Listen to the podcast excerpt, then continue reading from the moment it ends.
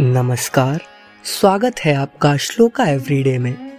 आज मैं आपके लिए लेकर आया हूँ शाम के ज्योत पाठ का एक अंश, जिसमें श्री कृष्ण का बड़ा ही सुंदर चित्रण है। आइए प्रसन्न करें श्री कृष्ण को।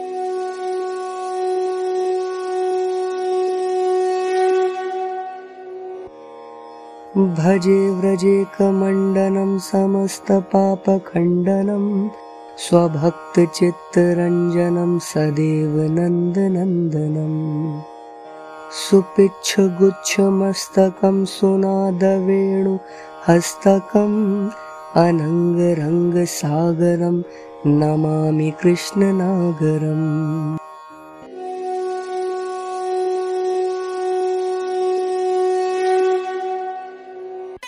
अर्थात व्रज भूमि के एकमात्र आभूषण, समस्त पापों को नष्ट करने वाले तथा अपने भक्तों के चित्तों को आनंदित करने वाले नंद नंदन को मैं सर्वदा भजता हूँ, जिनके मस्तक पर मनोहर मोर पंख का मुकुट है। हाथों में सुरीली बांसुरी है तथा जो प्रेम तरंग के सागर है, उन नट नागर श्री कृष्ण चंद्र को मैं नमस्कार करता हूँ।